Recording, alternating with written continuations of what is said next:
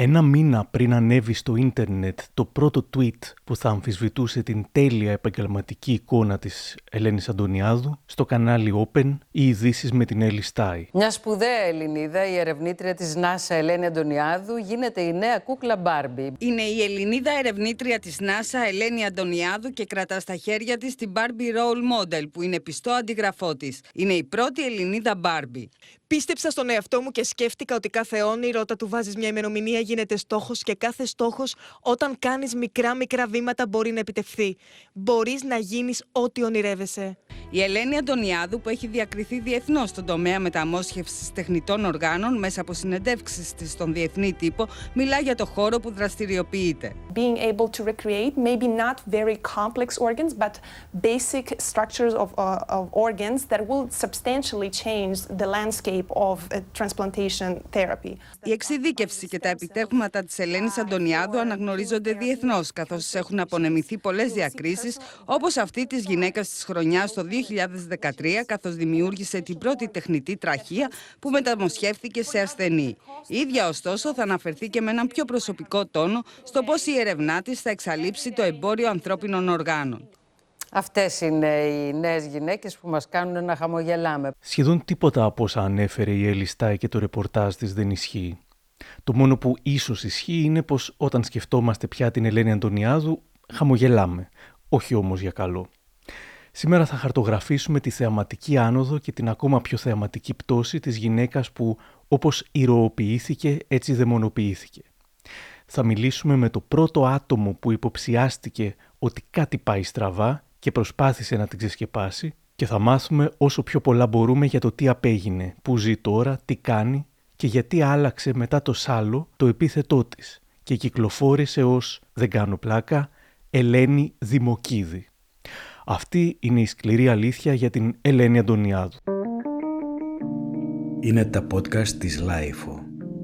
Γεια χαρά. Είμαι ο Άρης Δημοκίδης και σας καλωσορίζω στα Μικροπράγματα, το podcast της LIFO που φιλοδοξεί κάθε φορά να έχει κάτι ενδιαφέρον. Αν θέλετε να μας ακούτε, ακολουθήστε μας στο Spotify, τα Google ή τα Apple Podcasts.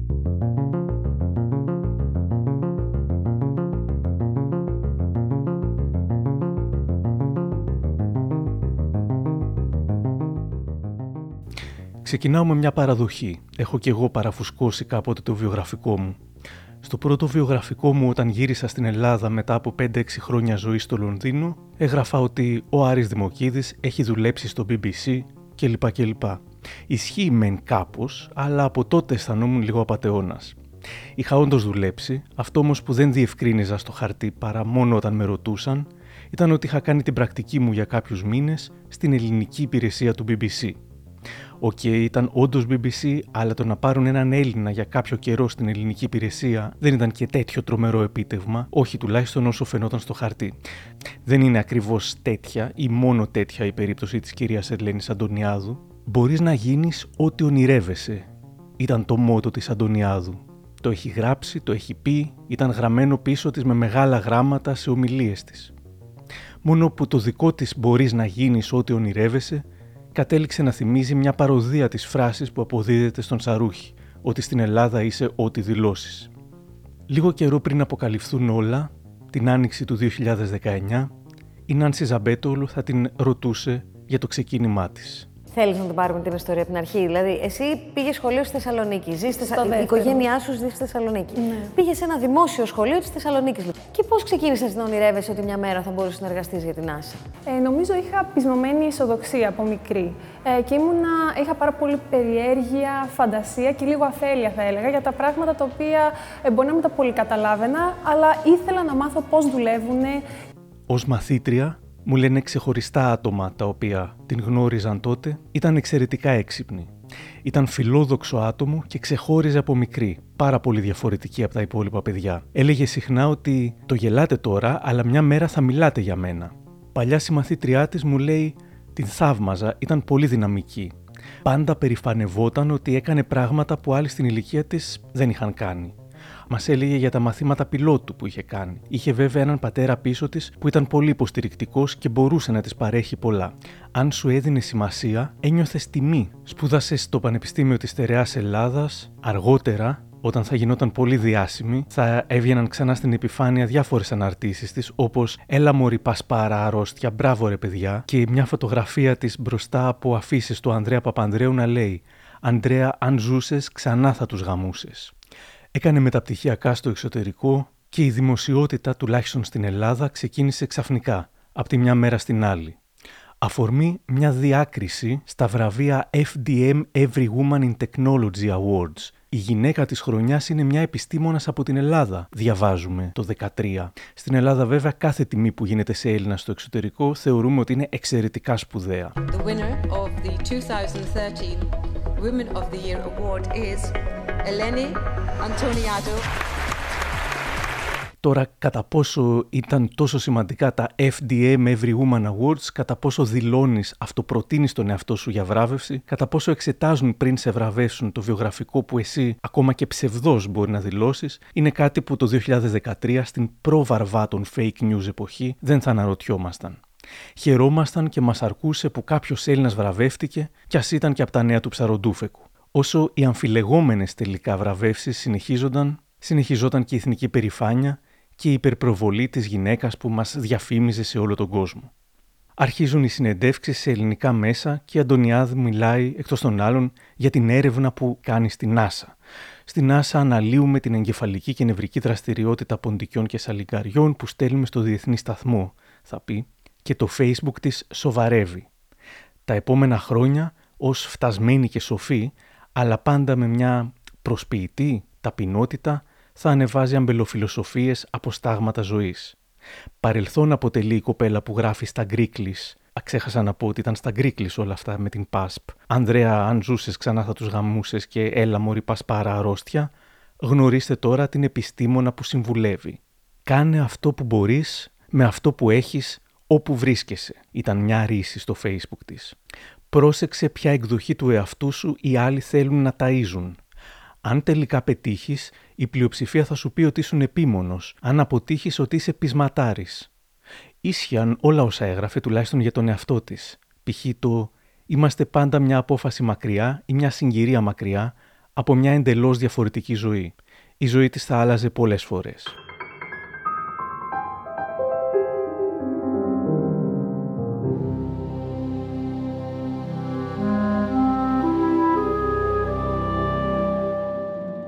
Παρόμοιες εμψυχωτικέ δηλώσεις έκανε και στα κανάλια ως επιτυχημένη. Ο δρόμος προς την εξέλιξη ε, δεν βρίσκεται σε μια διαρκή αναζήτηση νέων προορισμών, αλλά στο να αναζητήσουμε μια νέα οπτική. Στο να βρισκόμαστε σε μια διαρκή δηλαδή κατάσταση επανεκκίνησης, όπου δεν θα επαναπαυόμαστε από τις επιτυχίες μας, αλλά ούτε και θα μας σταματούν οι αποτυχίες.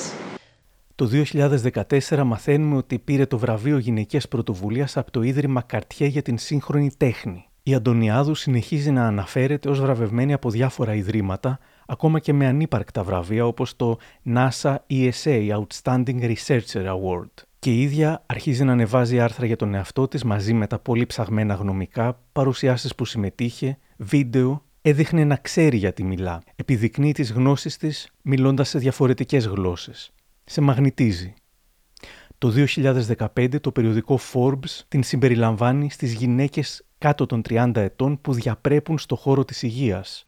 Είναι εξαιρετικά τιμητική για μένα η βράβευση από το Forbes, ε, διότι επιβραβεύει τις ερευνητικές ε, προσπάθειές μας. Το πιο σημαντικό από όλα και λόγω των εθελοντικών αποστολών που κάνουμε στις χώρες του τρίτου κόσμου, είναι να υπάρξει μια σημαντική αντιμετώπιση του προβλήματος του παρεμπορίου ε, ανθρωπίνων οργάνων. Εκείνο το link του Forbes εννοείται πως είναι πια ανενεργό, όμως υπάρχει στα αρχεία της Google. Το γεγονός ότι η Kojam Forbes την παρουσίασε ως κάτι σπουδαίο και στο μετάνιωσε έκτοτε, νομίζω πως δίνει κάποια ελαφρυντικά και στα ελληνικά ΜΜΕ. Εκμεταλλεύτηκε πολύ το brand name της NASA. Όλα τα άρθρα και οι συνεντεύξεις της είχαν τίτλους όπως «Η Ελένη Αντωνιάδου της NASA» ή «Η Ελληνίδα που διαπρέπει στη NASA» και αυτή όχι μόνο τα δεχόταν αυτά, αλλά τα ενθάρρυνε και η ίδια. Ο λογαριασμός της στο Twitter τον καιρό που ξεκίνησε τις συνεντεύξεις και χρόνια αφότου οι μερικές εβδομάδες που φίτησε στην καλοκαιρινή Ακαδημία της NASA είχαν περάσει, είχε το εξής όνομα: Ελένη NASA. Και υπάρχει ακόμα, αν και ανενεργός. Αυτό είναι το όνομα που έδωσε στο λογαριασμό της στο Twitter. Ελένη NASA. Σαν να έφτιαχνα προσωπικό προφίλ εγώ και να το ονόμαζα Aris BBC. Άτομα που τη γνωρίζουν λένε πως η υπερβολική αυτοπεποίθησή της, που αγγίζει τον αρκισισμό, συνυπάρχει με μια προσποιητή σεμνότητα, αλλά και με μια καταπληκτική κλίση στις δημόσιες σχέσεις. Συνέδρια, παρουσιάσεις, συνεντεύξεις, φωτογραφίσεις, βραβεύσεις, η φωτογένειά της και η συμπαθητική ας πούμε άβρα της σε κέρδιζαν κατευθείαν. Το 2016 παίρνει κι άλλο βραβείο, Τη ζωή της στην καταπολέμηση της εμπορίας οργάνων έχει αφιερώσει η Ελένη Αντωνιάδου, η οποία μάλιστα μετουσιώνει τον αγώνα της σε πράξη, έργο για το οποίο αναγνωρίζεται από τα βραβεία ΣΑΚΑ που της απονέμουν το βραβείο έρευνας και τεχνολογίας. Μια πιθανή εξήγηση για αυτό το βραβείο θα μπορούσε κανείς να υποθέσει ότι ήταν πως η Γενική Γραμματέας των Διεθνών Βραβείων αυτών ήταν Ελληνίδα, η κυρία Βίκη Μπαφατάκη. Πηγαίνει στην uh, υπέροχη Ελληνίδα, τη βιολόγο που βρίσκεται στην Άσα την Ελένη την Αντωνιάδου. Έφτιαξε μια τεχνητή τραχία. Τι τραχία λοιπόν αποτέλεσε το εφαλτήριο ώστε να την καλέσουν στο εξωτερικό και δει στην Άσα. Μάλιστα αυτή τη στιγμή ασχολείται με ένα πρόγραμμα για τον Άρη, όπως αντιλαμβάνεστε, και μια Ελληνίδα συγκεκριμένα επιστήμονας να διαπρέπει και να μεσουρανεί το παγκόσμιο στερέωμα. Ενώ και η υπεύθυνη διεθνών σχέσεων των βραβείων ήταν επίσης Ελληνίδα, η κυρία Νίκα. Δημιούργησε την πρώτη τεχνητή τραχία στον κόσμο. Να πω εδώ πως, όπως θα έγραφαν τα ελληνικά hoaxes όταν θα αποκαλυπτόταν η αλήθεια, οι βραβεύσεις πολλές φορές έχουν άλλα κίνητρα, καθώς για παράδειγμα το διεθνές αυτό βραβείο Σιάκα είχε δοθεί και στον απόφυτο δημοτικού κ. Πασχαλίδη, ο οποίος παρουσιαζόταν ως καθηγητής πανεπιστημίου. Για την τεχνητή τραχία πάντως που ακούσαμε τόσες φορές πως δημιούργησε, είχε μιλήσει και στην εξυμνητική για αυτήν εκπομπή της Τατιάνα Στεφανίδου το 2014.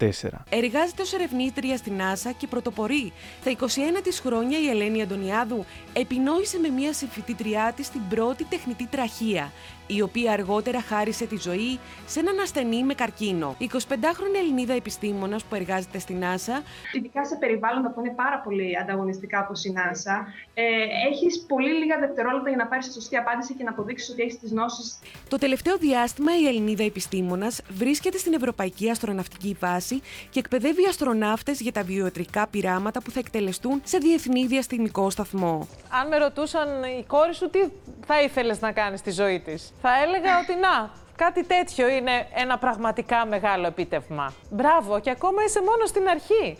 Έφτιαξες την πρώτη τεχνητή τραχία μαζί με μία συμφιτήτριά σου για έναν ασθενή με καρκίνο. Ε, τον θυμάσαι αυτόν τον ασθενή, του έσωσε στη ζωή. Μίλησέ μας για, για όλη αυτή τη διαδικασία.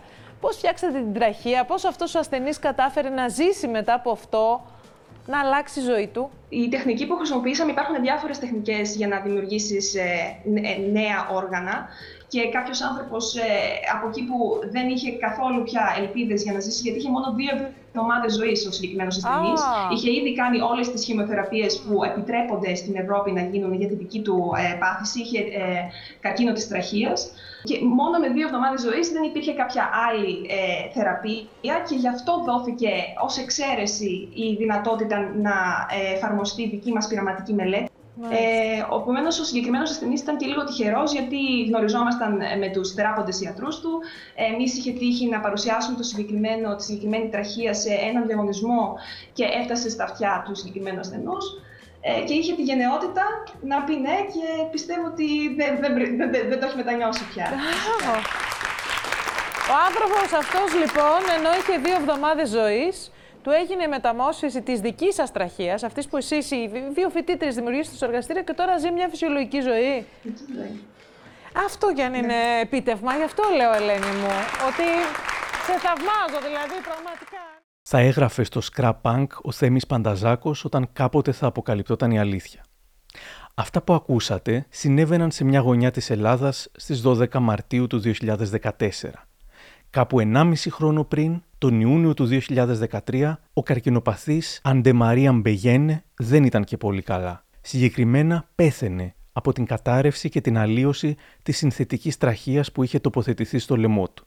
Η τραχία αυτή, θα το μαντέψετε, είναι η ίδια τραχία για την οποία κόμπαζε η κυρία Αντωνιάδου στην εκπομπή της κυρίας Στεφανίδου. Παρένθεση δική μου. Στην πραγματικότητα, η συνεισφορά της στη δημιουργία ακόμα και αυτής της καταστροφικής τραχίας ήταν αμεληταία, αν υπήρξε κιόλας. Δεν αναφέρεται πουθενά το όνομά της για τη δημιουργία της, ενώ αναφέρονται πολλοί άλλοι. Απλώς ο χειρουργός που την έκανε φέρεται να ήταν καθηγητής της. Α κάνουμε μια παύση εδώ και ας προσπαθήσουμε να συλλάβουμε τα γεγονότα, θα έγραφε ο Πανταζάκος. Υποτίθεται ότι φτιάχνεις μια συνθετική τραχία. Χρησιμοποιείται στην πρώτη σχετική επέμβαση παγκοσμίως.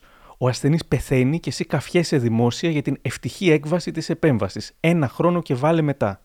Αποκλείεται να μην το ήξερε ότι πέθανε. Είναι περιπτώσεις στον οποίο η εξέλιξη κάνει το γύρο του ιατρικού κόσμου σε δευτερόλεπτα. Δυστυχώς όμως η ιστορία δεν σταματά εδώ.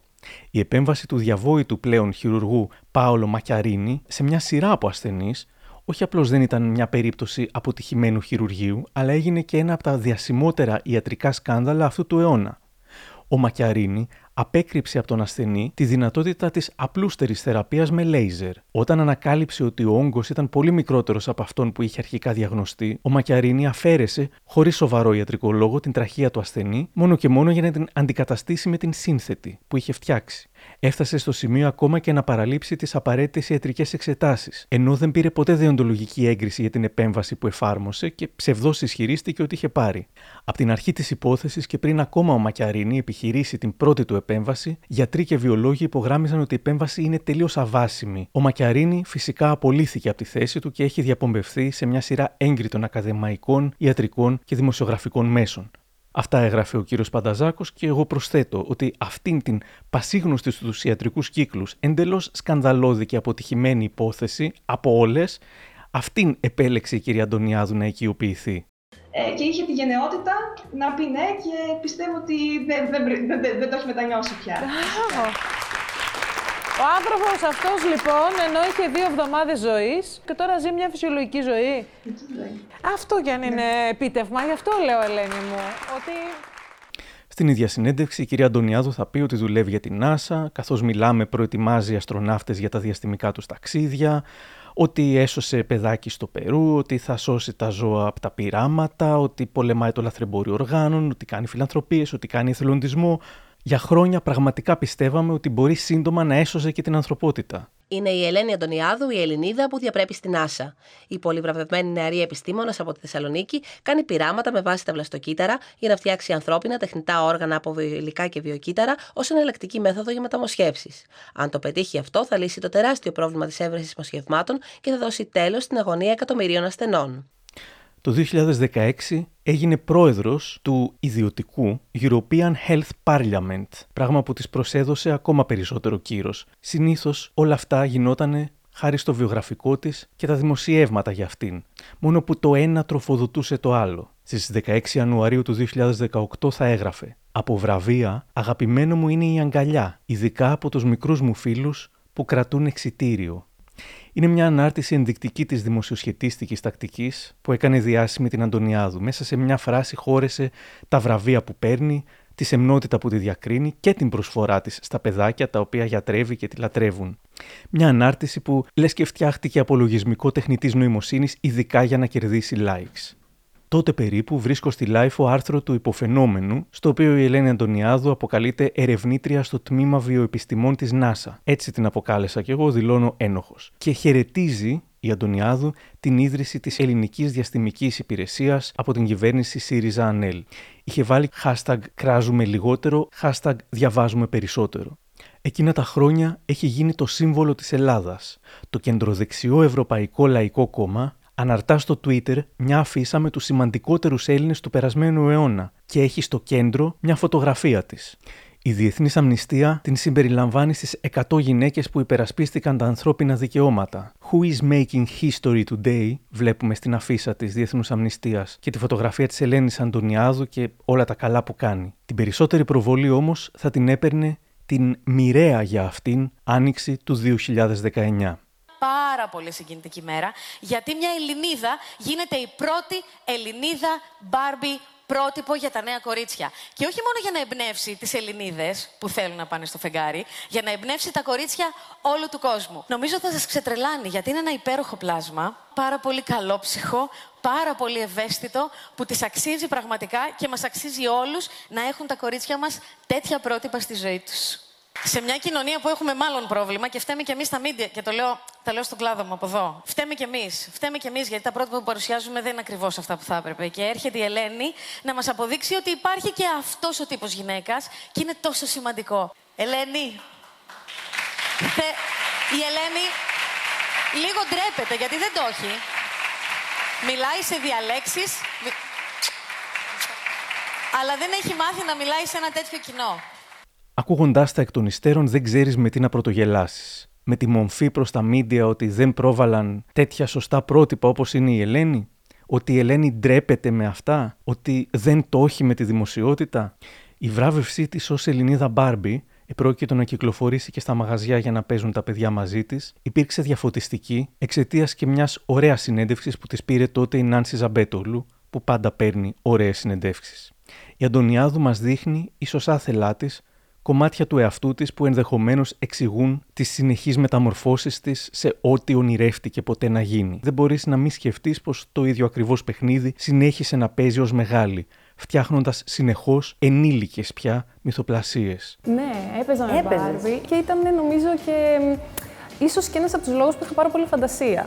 Και κάθε μέρα έκανα ένα καινούριο, μια μυθοπλασία, ένα καινούριο κόσμο. Και έλεγα: Η δική μου Μπάρμπι τη Δευτέρα είναι γιατρός, την Τρίτη είναι πιλότος, την Τετάρτη είναι μηχανικός, την Παρασκευή μπορεί να γίνει αστροναύτης. Και πώς σου φαίνεται τώρα που είσαι εσύ μια Μπάρμπι, role model; Νόμιζα ότι ήμουν και μέσα στο εργαστήριο, οπότε ήμουν και λίγο μέσα στις, στις σκέψεις για αυτά που έπρεπε ναι. να κάνω στο πείραμα και νόμιζα ότι είναι ένα αστείο. Δεν, δεν, δεν μπορούσα καν να φανταστώ ότι είναι πραγματικά αληθινό.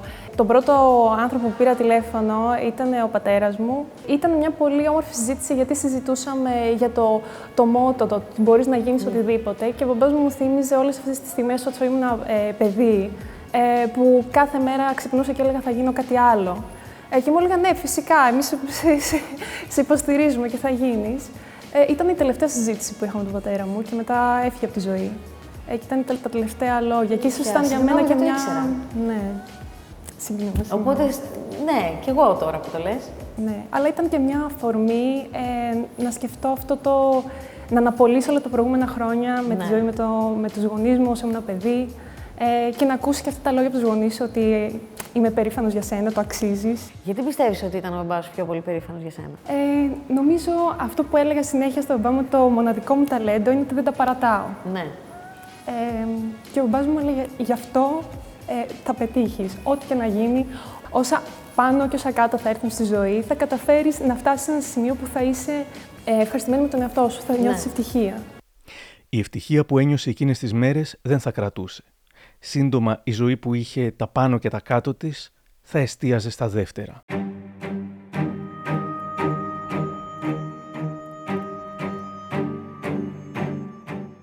Είναι απίστευτο πως για περίπου έξι χρόνια τίποτα από όσα είχε πει ποτέ η Ελένη Αντωνιάδου δεν αμφισβητήθηκαν δημοσίως από κανέναν. Για έξι χρόνια τα εξυμνητικά αφιερώματα έδιναν και έπαιρναν μόνο ένα άτομο που κατάλαβε ότι κάτι δεν πήγαινε καλά αποφάσισε να το πει. Αυτό το άτομο ήταν η στα αλήθεια βραβευμένη επιστήμονας Αγγελίνα Μπιντούδη. Μίλησα σήμερα μαζί της για να μάθω πώς έφτασε τελικά να απευθύνει το πρώτο tweet αμφισβήτησης στην Ελληνίδα ερευνήτρια της NASA. Όλα ξεκίνησαν για εμένα τον ε, Οκτώβριο του 2015, ε, όποτε και ξεκίνησα το διδακτορικό μου πάνω στα διαστημικά μικροδίκτυα. Είχα ήδη δουλέψει και ένα χρόνο σε μια εταιρεία αεροδιαστημικής, οπότε ήμουνα φαν, ήμουνα τρελαμένη με το θέμα. Και θυμάμαι σαν χθες να έρχεται ένας ε, μεταδιδάκτορας από το εργαστήριό μας και να μου λέει: Άρε, Αγγελίνα, δες εδώ αστέρι που βγάλαμε. Είναι ερευνήτρια της NASA και μου δείχνει ένα, ένα άρθρο. Ειλικρινά χάρηκα, τρελάθηκα, λέω: Μπράβο το αστέρι, αν είναι δυνατόν. Τρομερή! Έτσι άρχισα να παρακολουθώ ενεργά τα, τα νέα της Ελένης Αντωνιάδου, μιας και έβγαιναν όλη την ώρα άρθρα και μάλιστα το ένα πιο πομπόδι από το άλλο, η μία βράβευση πίσω από την άλλη, το ένα κατόρθωμα πίσω από το άλλο. Όμως, όπως ε, περνούσαν τα χρόνια, ε, μάθανα και εγώ περισσότερα πράγματα από τον τομέα της έρευνας. Από τα τέλη του 2018 ξεκίνησα να καταλαβαίνω ότι κάτι πάει λάθος από αυτό το περιβόητο ε, βραβείο της NASA ESA για το 2012, που φέρεται να έλαβε η Ελένη Αντωνιάδου. Ήταν ουσιαστικά το trigger επειδή είχα εργαστεί και έναν ε, χρόνο ε, σε, στον τομέα της αεροδιαστημικής, είχα και διάφορους φίλους που είχαν μείνει κιόλας εκεί πέρα, άρχισα να ρωτάω, βρε παιδιά, έχετε ακούσει ποτέ για κάποιο τέτοιο κοινό βραβείο; Τίποτα. Ε, μάλιστα η NASA έχει και έναν ε, εκτενέστατο κατάλογο ε, που έχει όλα τα βραβεία που έδωσε εδώ και δεκαετίες. Δεν έβρισκα τίποτα. Αυτό το οποίο έκανα, ε, μπήκα σε μια μηχανή αναζήτησης που είναι για τον τομέα της, ε, της έρευνας, που είναι από τον Οίκο Ελσεβιέ, λέγεται Σκόπους. Οπότε ήθελα να δω όντως τι δημοσιεύσεις έχει, γιατί την έρευνα τη δείχνουμε πάντα όλοι με τις δημοσιεύσεις μας. Και αυτό το οποίο βρήκα ε, είναι ότι στο Σκόπους είχε πολύ λίγα paper και το χειρότερο πολύ λιγότερες ετεροαναφορές. Κάτι ενδιαφέρον που διάβασα είναι ο όρος Kardashian Index από τις Kardashians. Είναι η επίσημη ακαδημαϊκή μονάδα μέτρησης της απόκλησης ανάμεσα στην αυτοπροβολή ενός επιστήμονα στα social media και στην πραγματική επιστημονική του παραγωγή. Καθώς όμως η Αγγελίνα Μπιντούδη εκτιμούσε την κυρία Αντωνιάδου και ήλπιζε πως έκανε κάποιο λάθος, δεν θέλησε να την κακολογήσει πίσω από την πλάτη της. Αντιθέτως, της έστειλε ένα δημόσιο tweet ώστε να της δώσει την ευκαιρία να απαντήσει και να διαλύσει οποιαδήποτε τυχόν παρεξήγηση. Όμως δεν θα έπαιρνε την απάντηση που περίμενε, μου αφηγείται η ίδια σήμερα. Οπότε έτσι αποφάσισα να κάνω ένα δημόσιο ερώτημα, στο πούμε. Ε, μέσω του Twitter έκανα ένα tweet, ε, τάγκαρα μάλιστα και την Ελένη Αντωνιάδου. Στις 16 ε, Μαρτίου του 2019 προς Ελένη Αντωνιάδου, πώς μπορείς να εξηγήσεις την αναντιστοιχία μεταξύ του μικρού ερευνητικού έργου, μόνο 8 published papers, H-index 7, 105 citation, και της υπέρογγης προβολής σου στα media ως επιστήμονας φαινόμενο και έβαλα από κάτω το link το μόνιμο από το Σκόπους και επίσης τάγκαρα και τα ελληνικά hoaxes. Εντάξει, το παιδικό στην ε, όλη φάση είναι ότι δεν πέρασε, δεν ξέρω, 10 λεπτά, μισάωρο και έφαγα blog στο Twitter, αλλά επίσης έφαγα blog και από το Facebook και από το Instagram, όπου από ό,τι φαίνεται απλά έκατσε και με έψαξε με το όνομά μου. Τρεις εβδομάδες μετά το tweet της Αγγελίνας, γίνεται το πρώτο post από το Facebook group των αναγνωστών των ελληνικών hoaxes. Τι απλά έκανε την πρακτική της στη NASA, δεν ήταν ποτέ ερευνήτρια. Η εταιρεία της Transplants Without Donors φαίνεται σαν να μην υπάρχει αφού ούτε η ιστοσελίδα δεν λειτουργεί κλπ. Πέρασε καιρός, το post προσπεράστηκε. Δεν είχε γίνει δηλαδή κάποια κίνηση από την πλευρά της δημοσιογραφικής ομάδας των ελληνικών hoaxes. Δεν ξέρω, ίσως θέλαν να το ψάξουν παραπάνω, ίσως εσωτερικά, whatever.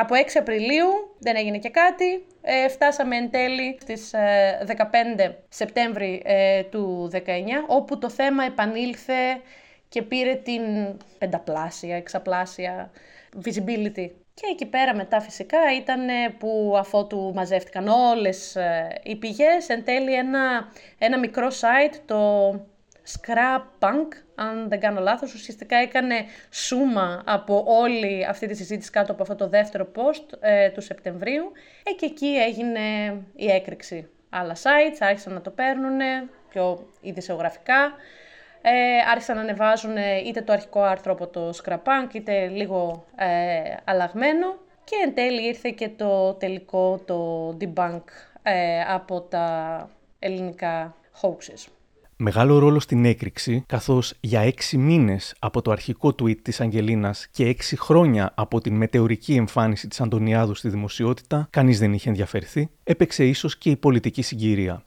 Το καλοκαίρι του 19 τις εκλογές κερδίζει η Νέα Δημοκρατία και νέα Υπουργός Παιδείας γίνεται η Νίκη Κεραμέο, την οποία αρκετοί περιμένουν στη γωνία να κάνει το πρώτο της στραβοπάτημα. Στις αρχές Σεπτεμβρίου του 2019 πραγματοποιείται η εκδήλωση για τα πρώτα επιχειρηματικά βραβεία Θαλής Ομιλήσεως, τα οποία διοργανώνονται από τις ιδιωτικές εταιρείες GK Media Publishing και Palladian Conferences. Ω ήθιστε, κάποιες από αυτές τις βραβεύσεις κάνουν πολιτικοί και υπουργοί. Η εκδήλωση γίνεται υπό την αιγίδα του Προέδρου της Δημοκρατίας, τότε ήταν ο κύριος Προκόπης Παυλόπουλος. Το βραβείο στην Αντωνιάδου δίνει η Νίκη Κεραμέως.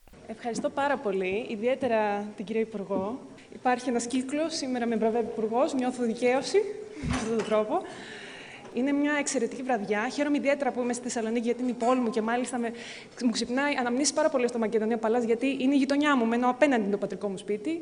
Η κυρία Κεραμέως δεν μιλάει στην εκδήλωση, όμως μετά κάνει μια ανάρτηση με φωτογραφία και το εξής κείμενο. Μπορείς να γίνεις ό,τι ονειρεύεσαι απονέμοντας στην Ελένη Αντωνιάδου που διαπρέπει στην ΆΣΑ βραβείο προσφοράς στην επιστήμη και τον άνθρωπο στο πλαίσιο των πρώτων επιχειρηματικών βραβείων Θαλή Ομιλήσεω. Το πάθος της για την επιστήμη μας εμπνέει και μας γεμίζει αισιοδοξία. Ο κύριος Κώστας Μπουγιούκος, επίκουρος καθηγητής βιοπληροφορικής σε Πανεπιστήμιο του Παρισιού, γράφει: Η Αντωνιάδου δεν έχει δουλέψει ποτέ στη NASA. Έχει παρακολουθήσει ένα summer camp από αυτά που διοργανώνει η NASA για εκατοντάδες φοιτητές κάθε χρόνο. Δεν έχει απολύτως καμία άλλη σχέση με την NASA. Δεν έχει βραβευτεί από την NASA. Δεν κάνει έρευνα στην αναγεννητική ιατρική. Λέει για την τραχία που ανακάλυψε ο καθηγητής της, αλλά η οποία σε όσους ασθενείς δοκιμάστηκε αυτοί πέθαναν. Λέει ότι έχει συμμετάσχει στη συγγραφή μόλις δύο-τριών επιστημονικών άρθρων, συν καναδιό ως δεύτερο όνομα. Δεν έχει διδακτορικό, παρότι παρουσιαζόταν ως doctor, ούτε γνωρίζουμε αν είναι ενεργός εγγεγραμμένη σε κάποιο διδακτορικό πρόγραμμα πανεπιστημίου. Η Αντωνιάδου, προσθέτει, δεν είναι καν ακόμα επιστήμονας για πολλούς λοιπόν. Για να το πούμε λιανά, είναι μια απάτη κατασκευασμένη από δεν ξέρω ποιους και με τι συμφέροντα μηντιακούς μηχανισμούς και η Υπουργός Παιδείας με την πράξη βράβευσή της δείχνει μια βαθιά και προκλητική άγνοια και απαξίωση για την έρευνα και την επιστήμη στη χώρα. Υπάρχουν δεκάδες, ίσως και εκατοντάδες γυναίκες και άντρες επιστήμονες που διαπρέπουν θλίψη για όλα αυτά, όχι για το ψέμα, την απάτη και την απαξίωση, αλλά για τη βράβευσή τους. Υπάρχει πάντα μια παλιά αμπελοφιλοσοφική ανάρτηση της Αντωνιάδου που θα ταιριάζει. Είχε γράψει ένα χρόνο νωρίτερα. Όταν ένα ψέμα κάνει τον γύρο του κόσμου, η αλήθεια δεν έχει προλάβει ακόμα να φορέσει τα παπούτσια της. Και άλλη ανάρτηση που μοιάζει ηρωνική σήμερα. Το πιο σημαντικό είναι να μην παραμυθιάζεις τον εαυτό σου. Και το θέμα είναι ότι είσαι το ευκολότερο άτομο για να παραμυθιαστεί.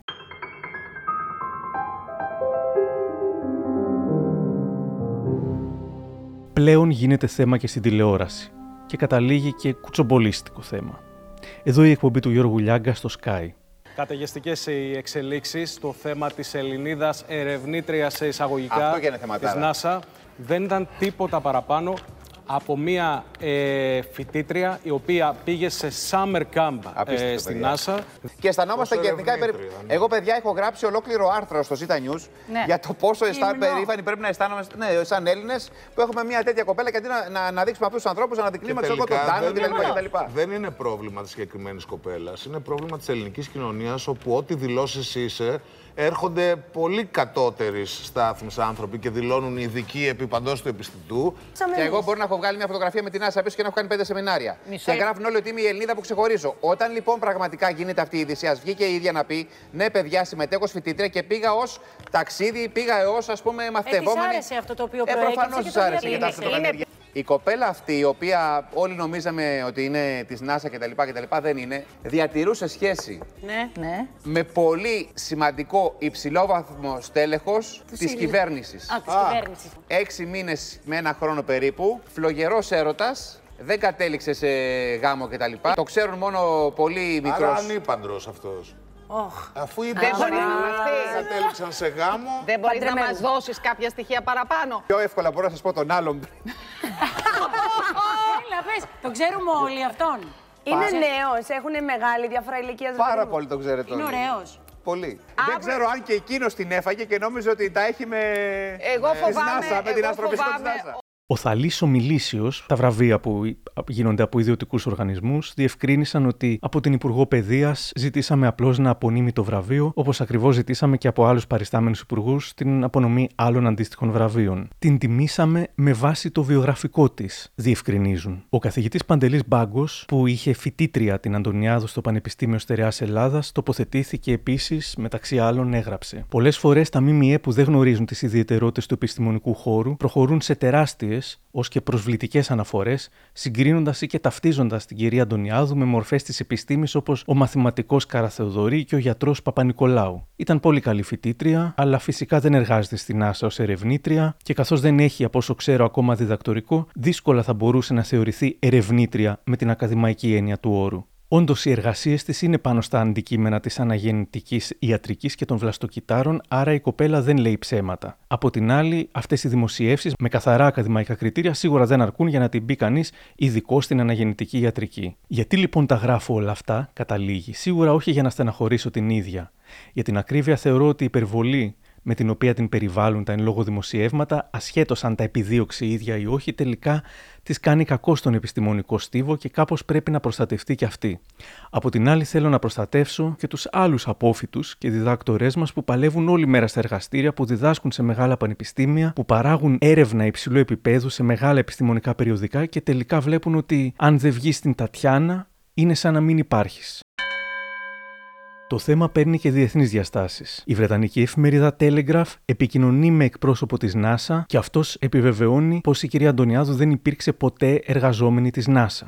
Δεν απέκλεισε βέβαια την πιθανότητα η Ελληνίδα να εργάστηκε κάποτε υπεργολαβικά σε κάποια από τα project της NASA με εξωτερική συνεργασία. Η κυρία Αντωνιάδου δεν σχολίασε τίποτα στην Telegraph, ενώ μετά το σάλο το σχετικό λίμα στην Wikipedia έχει επικυροποιηθεί και γράφει πλέον η Ελένα Αντωνιάδου είναι δημόσιο πρόσωπο, αυτοαναφερόμενη ως επιχειρηματίας και βιοπληροφορικός. Τα επιτεύγματά της έχουν τεθεί υπό αμφισβήτηση μετά από καταγγελίες για ψευδείς ισχυρισμούς, ενώ διευκρινίζεται πως η ιδιότητά της ως ερευρήτρια της NASA, παρόλο που αναφέρεται σε αρκετά μιμιέ, δεν τεκμηριώνεται από καμία επαληθεύσιμη πηγή. Η Ματέλ έχει αποφασίσει να μην κυκλοφορήσει στα μαγαζιά την Barbie με την μορφή της Ελένης Αντωνιάδου και δηλώνει πως η κούκλα που παρουσιάστηκε δεν ήταν τίποτα περισσότερο από ένα δείγμα που τελικά δεν θα βγει σε παραγωγή. Το βρετανικό BBC, να το πάλι το BBC, κράζει τα ελληνικά μέσα. Φαίνεται, γράφει, ότι ούτε ένα ελληνικό ΜΜΕ από τα δεκάδες που τη πήραν συνέντευξη δεν μπήκε ποτέ στον κόπο να ελέγξει αν όλα όσα τη αποδίδονταν ήταν ακριβή. Ελληνικά ΜΜΕ την παρουσίαζαν και την προωθούσαν επί χρόνια ως ένα από τα πιο λαμπρά μυαλά που έβγαλε η Ελλάδα εδώ και δεκαετίες. Μας κουνάει λοιπόν το δάχτυλο το BBC σε εμάς τους Έλληνες δημοσιογράφους που δεν μπήκαμε στον κόπο να κάνουμε fact-checking για την Ελένη Αντωνιάδου. Δίκιο έχει.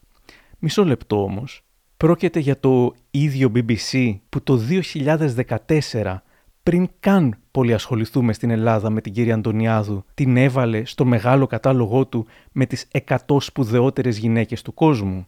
Ναι, είναι το ίδιο BBC. Και το γράφει αρκετά πιο κάτω στο ρεπορτάζ του, κάπως ηρίστο εν παρόδο, χωρίς ιδιαίτερη αυτοκριτική που δεν μπήκε στο κόπο να την ελέγξει ούτε αυτό.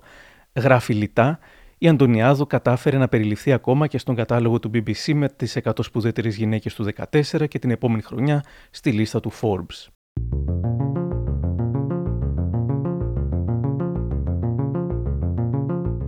Η Αντωνιάδου γίνεται περίγελος εκείνες τις ημέρες.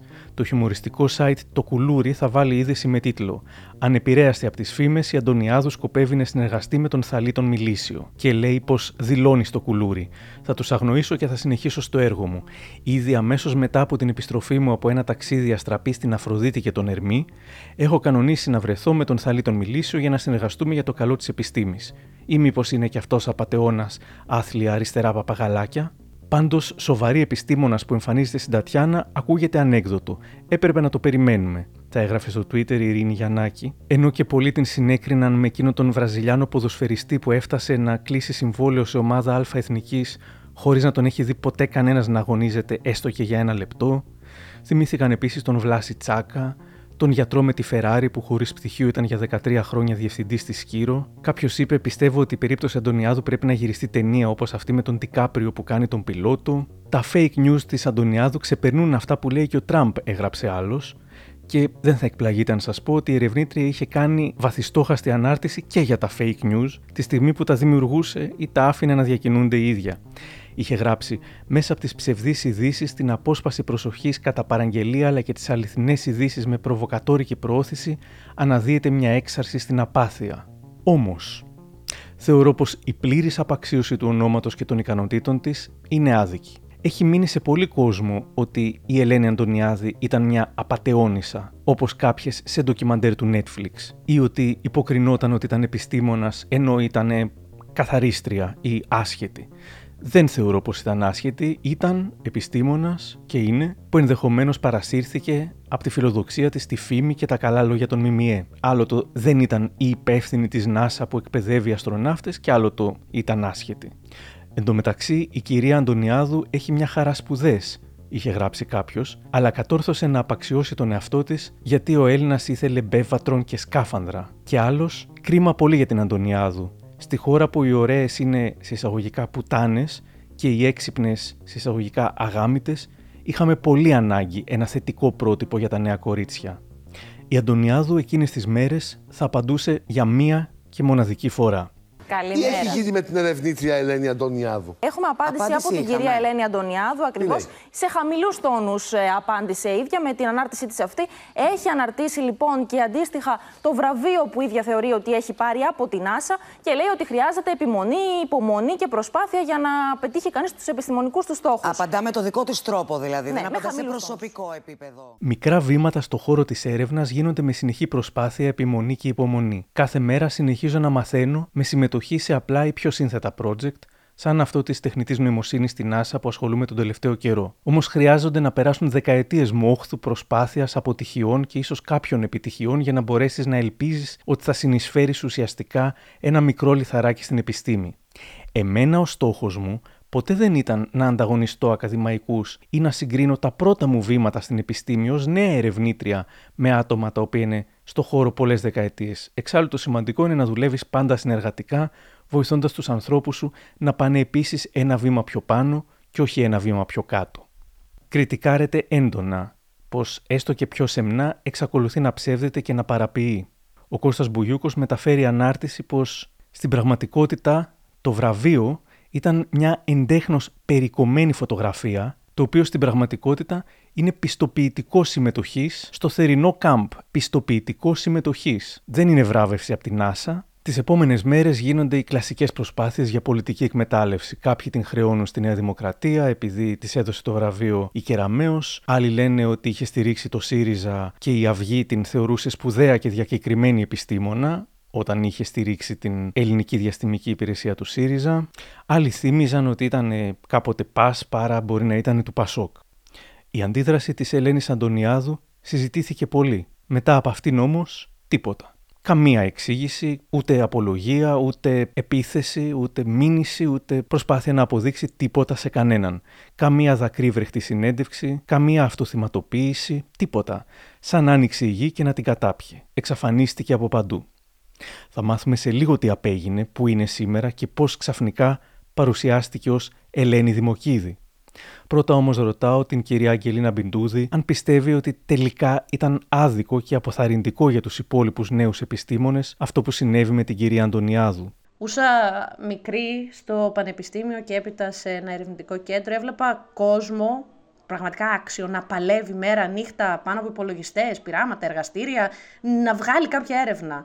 Και ειδικά μάλιστα στο πανεπιστήμιο ήταν χωρίς λεφτά, χωρίς ασφάλιση. Δεν, υ- δεν υπήρχε υποστήριξη. Και έβλεπα ουσιαστικά ένα άτομο που τα απλά στιγνά νούμερα, όπως ήταν αυτά τα οποία ήταν στο σκόπους, με το πόσες δημοσιεύσεις υπάρχουν, ποιο είναι το, το H-index, δηλαδή αυτό με το δείκτης με τις ετεροαναφορές, έβλεπα να απολαμβάνει δάφνες, ευκαιρίες, ίσως χρηματοδότηση, ταξίδια, γνωριμίες, συνέδρια και δεν έβλεπα κάποιο έργο. Οπότε αισθάνθηκα το ότι υπήρχε ένα οριζόντιο ε, κύμα αδικίας σε όλο, όλο το community. Εγώ αυ- αυτό ένιωσα και μάλιστα ούσα νέα σε αυτό εδώ πέρα το, το σπορ της έρευνας, το βρήκα και, α- και αρκετά demotivating. Τι απέγινε όμως η Ελένη Αντωνιάδου;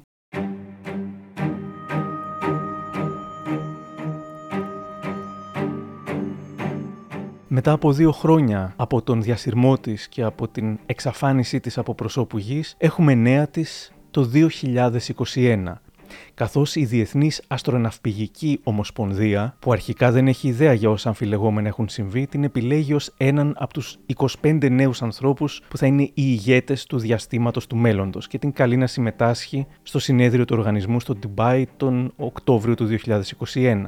Στο βιογραφικό που προφανώς η ίδια έχει στείλει στην Ομοσπονδία αναφέρεται η NASA ξανά και ξανά και ξανά και γράφει πως συμμετέχει και στον Οργανισμό Διαστήματος και Τεχνολογίας της Σιγκαπούρης. Αυτό που κάνει εντύπωση είναι ότι στην ιστοσελίδα της Σιγκαπούρης η Αντωνιάδου εμφανίζεται ως συνεργάτης αλλά με διαφορετικό πλέον όνομα. Την βλέπουμε χαμογελαστή στη γνωστή φωτογραφία της, όμως από πάνω της γράφει «Δόκτωρ Ελένη Δημοκίδης». Σε άρθρο της η Ζούγκλα γράφει «Ίσως η χρήση του διαφορετικού ονόματος να σχετίζεται με τον αρνητικό σάλο που είχε προκληθεί το 19, ίσως και όχι. Ελπίζουμε για την αξιοπιστία και το κύρος τόσο της ίδιας, όσο και της χώρας μας, να μην έχουμε μια επανάληψη της, θα το πούμε λαϊκά, διεθνούς ξεφτύλας του 19 με ακόμα πιο φουσκωμένο βιογραφικό αυτή τη φορά. Ελπίζουμε, κατέληγε το άρθρο. Όμως τελικά τζάμπα ελπίζαμε, καθώς όπως μου λέει άτομο που δουλεύει επίσης στον τομέα του διαστήματος, διάφοροι που γνώριζαν περί τίνος πρόκειται έθιξαν το θέμα στην Ομοσπονδία, ρωτώντας αν την τίμησε βάσει του βιογραφικού της και αν ναι, αν είχε τσεκάρει αν αυτά που αναφέρονταν αλήθευαν. Ε, λίγο καιρό μετά τη βράβευσή της και χωρίς ιδιαίτερη δημοσιότητα, το όνομά της αφαιρέθηκε από τους βραβευθέντες. Δεν υπάρχει πια στο site του οργανισμού σαν να μην έγινε ποτέ. Δίκαια, άδικα; Μαθαίνω πως η ομάδα που κρίνει τις αιτήσεις αποτελείται από ειδικούς μεγάλου βεληνικούς που σίγουρα ξεχωρίζουν τα ταλέντα, ωστόσο βασίζονται αποκλειστικά στο περιεχόμενο της κάθε αίτησης. Σε αυτά που έγραψε η Αντωνιάδου δηλαδή, και δεν μπορούν, αλλά ούτε είναι και πολύ πρακτικό να τσεκάρουν οι ίδιοι αν είναι αληθινό το περιεχόμενο της κάθε αίτησης. Γι' αυτό και μάλλον πριν την υποβολή της οποιασδήποτε αίτησης, πρέπει να τσεκάρεις το κουτάκι ότι αυτά που δηλώνεις είναι αληθινά και να παίρνεις την ευθύνη. Δεν ξέρουμε λοιπόν αν απέσυραν το βραβείο επειδή κάτι από όσα αναφέρονταν ήταν ψευδές ή λόγω της παλιάς κακής φήμης. Το δεύτερο θα ήταν λίγο άδικο, αλλά πρόκειται για έναν έγκυρο οργανισμό που, αν αναγνώριζε και βράβευε ένα τέτοιο άτομο που είχε εξαπατήσει στο παρελθόν, θα αποκτούσε και ο ίδιος κακή φήμη. Ενδεχομένως ο οργανισμός να ήρθε σε επαφή μαζί της και να συνεννοήθηκαν κάτι. Είναι αυτονόητο, και γι' αυτό δεν το είπα, αλλά φυσικά να το πω πως έψαξα με κάθε τρόπο την κυρία Αντωνιάδου, ώστε να μας μιλήσει, να μας δώσει την πλευρά της. Δεν έλαβα καμία απάντηση. Αν φυσικά θελήσει ποτέ, θα προσθέσω οποιαδήποτε απάντηση θέλει στο ιδιοχητικό ντοκιμαντέρ που ακούτε τώρα. Ακόμα κι αν είναι άδικη η τωρινή της απαξίωση, μου θυμίζει μια ακόμη σχεδόν προφητική ανάρτησή της στο facebook. Είχε γράψει «Αυτό που έχεις γίνει είναι το τίμημα που πλήρωσες για να πάρεις αυτά που ήθελες».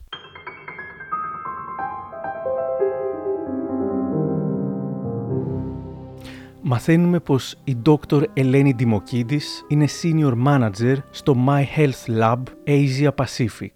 Ζει στη Σιγκαπούρη, από ό,τι φαίνεται έχει παντρευτεί κάποιον ο οποίος το επώνυμό του είναι Δημοκίδης, από όσο ξέρω δεν έχουμε καμία συγγένεια και έχει γεννήσει, έχουν μαζί ένα παιδάκι. Το ντόκτορ που υπάρχει στο όνομά της συνεχίζει να είναι αμφιλεγόμενο, καθώς κάθε έρευνα που έγινε με αφορμή αυτό το ηχητικό ντοκιμαντέρ, και ευχαριστώ πολύ όσους βοήθησαν, ξέρουν ποιοι είναι, δεν βρήκε καμία νέα εξέλιξη στα πτυχία της και δεν φαίνεται πουθενά να πήρε διδακτορικό από το 2019 μέχρι σήμερα. Οι μελέτες της φαίνονται να είναι μόνο εκείνες οι παλιές, από το 2013 και από το 2012, επομένως είναι πρακτικά βέβαιο ότι δεν πήρε ποτέ διδακτορικό και ότι δεν έχει καν ερευνητική δραστηριότητα εδώ και πολλά πολλά χρόνια. Για την εταιρεία My Health Lab Asia Pacific βρήκαμε μόνο καταχωρήσεις της επιχείρησης σε επίσημες σελίδες της Σιγκαπούρης. Δεν έχει δική της ιστοσελίδα και επίσης βρήκαμε μια εντελώς κενή σελίδα στο Facebook που δεν ξέρουμε καν αν έχει οποιαδήποτε σχέση. Τελικά ούτε και το Ελένη Δημοκίδης έπιασε από μια από τις ελάχιστες αναφορές σε αυτήν την Ελένη Δημοκίδης μαθαίνουμε ότι παρακολούθησε μέσω WebEx ένα συνέδριο για την πλανητική άμυνα τον Απρίλιο του 2021 και έκτοτε στην ιστοσελίδα του Οργανισμού Διαστήματος και Τεχνολογίας της Σιγκαπούρης, η Δόκτωρ Ελένη Δημοκίδης εξαφανίστηκε και στη θέση της επανήλθε με την ίδια φωτογραφία και το ίδιο βιογραφικό η Δόκτωρ Ελένη Αντωνιάδου οπότε επέστρεψε στο παλιό της επίθετο, συνεχίζει όμως να αναφέρεται ως «δόκτορ» παρότι δεν μοιάζει να έχει διδακτορικό.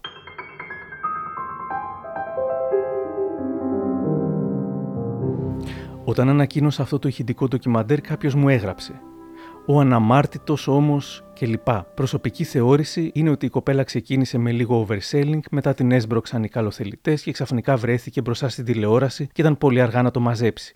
Δεν σκότωσε κανέναν πάντως και της αξίζει μια δεύτερη ευκαιρία. Αυτό είναι σίγουρο. Απλά ο κίνδυνος στην Ιντερνετική εποχή του ή σε ό,τι δηλώσεις είναι για μένα πως αν μείνουν ατιμόρυτα ή έστω χωρίς να τονίζονται τα ψέματα, θα ενθαρρύνονται όλο και περισσότεροι να φτιάχνουν ιστορίες. Τα fake news είναι τεράστια υπόθεση και δεν ξέρεις πια από πού να τα μαζέψεις. Όμως το να μισούμε την ε, Αντωνιάδου επειδή μας κορόιδεψε είναι αν μη τι άλλο υπερβολή. Οπότε τι μένει τελικά, μου λέει η κυρία Αγγελίνα Μπιντούδη.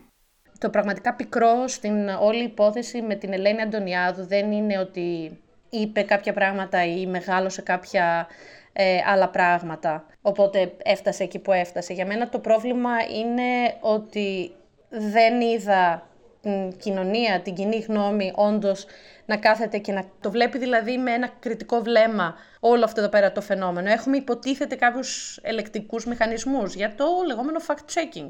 Η δημοσιογραφία είναι από μία από αυτές. Είναι κανονικά πρέπει να είναι εξάρτητη αρχή. Οπότε θα ήθελα αν μπορούμε να μάθουμε κάτι από όλη αυτήν εδώ πέρα την, ε, την ιστορία, είναι όντως λίγο να διπλοτσεκάρουμε κάποια πράγματα. Ο καθένας μπορεί να πει και να ότι βρήκε τη θεραπεία στον καρκίνο και έλυσε, ξέρω εγώ, και το Grand Unified Theory και επίσης ταΐζει και τα παιδιά που πεινάνε στην κάνα, αλλά και να το πει, αυτό δεν σημαίνει τίποτε.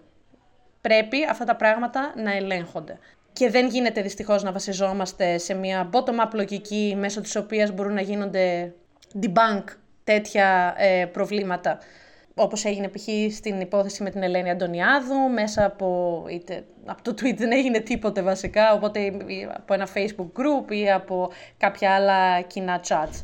Μια τέτοια bottom-up λογική δεν θα πρέπει ποτέ να υποκαθιστά σε καμία περίπτωση τη δημοσιογραφία και το background ε, checking. Οπότε από όλη την ιστορία της Ελένης της Αντωνιάδη, εγώ προσωπικά θα κρατούσα έναν καθρέφτη μπροστά σε όλους μας και κυρίως τους ελεγκτικούς μηχανισμούς της δημόσιας ζωής. Η Ελένη Αντωνιάδου πίστεψε πραγματικά τις κλεισέ αμπελοφιλοσοφίες που έλεγε ότι μπορείς να γίνεις ό,τι ονειρευτείς. Πρόσεξε ποια εκδοχή του εαυτού σου οι άλλοι θέλουν να ταΐζουν, είχε γράψει στο facebook. Νωρίς όμως φαίνεται να διαπίστωσε πως οι άλλοι τάιζαν την εκδοχή της Ελένης ως σούπερ γυναίκας και αντί να προσέξει, όπως συμβούλευε, ενδεχομένως άρχισε να την ταΐζει κι αυτή, μέχρι που οι άλλες εκδοχές εξαφανίστηκαν. Σ' όλους αρέσει μια ιστορία ταπείνωσης, η εκοφαντική πτώση ενός συνδάλματος. Σ' όλους όμως αρέσει και μια ιστορία δυναμικής επιστροφής. Αν έχει υπάρξει γενναία αυτοκριτική, παραδοχή των τυχών λαθών, ο κόσμος είναι έτοιμος να συγχωρήσει και να δώσει δεύτερη και τρίτη ευκαιρία στο άτομο που συντετριμένο τη ζητά. Δεν έκανε η δεχτή εγκλήματα, κύριε Αντωνιάδου. Πόσο πιο απλά και ωραία θα ήταν τα πράγματα αν είχε μιλήσει έκτοτε με ειλικρίνεια.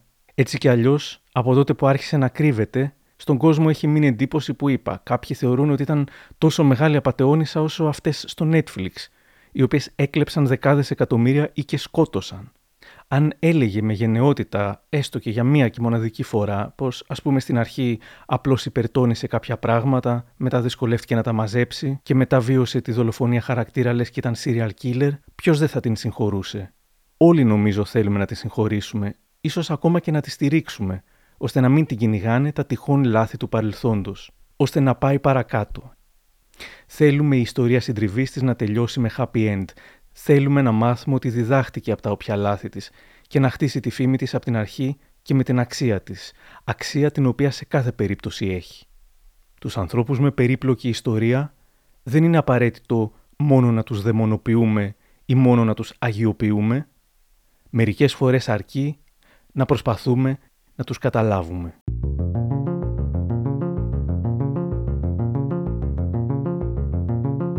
Κάπου εδώ τελειώσαμε. Αν θέλετε να μας ακούτε, ακολουθήστε μας στο Spotify, τα Google ή τα Apple Podcasts. Για χαρά!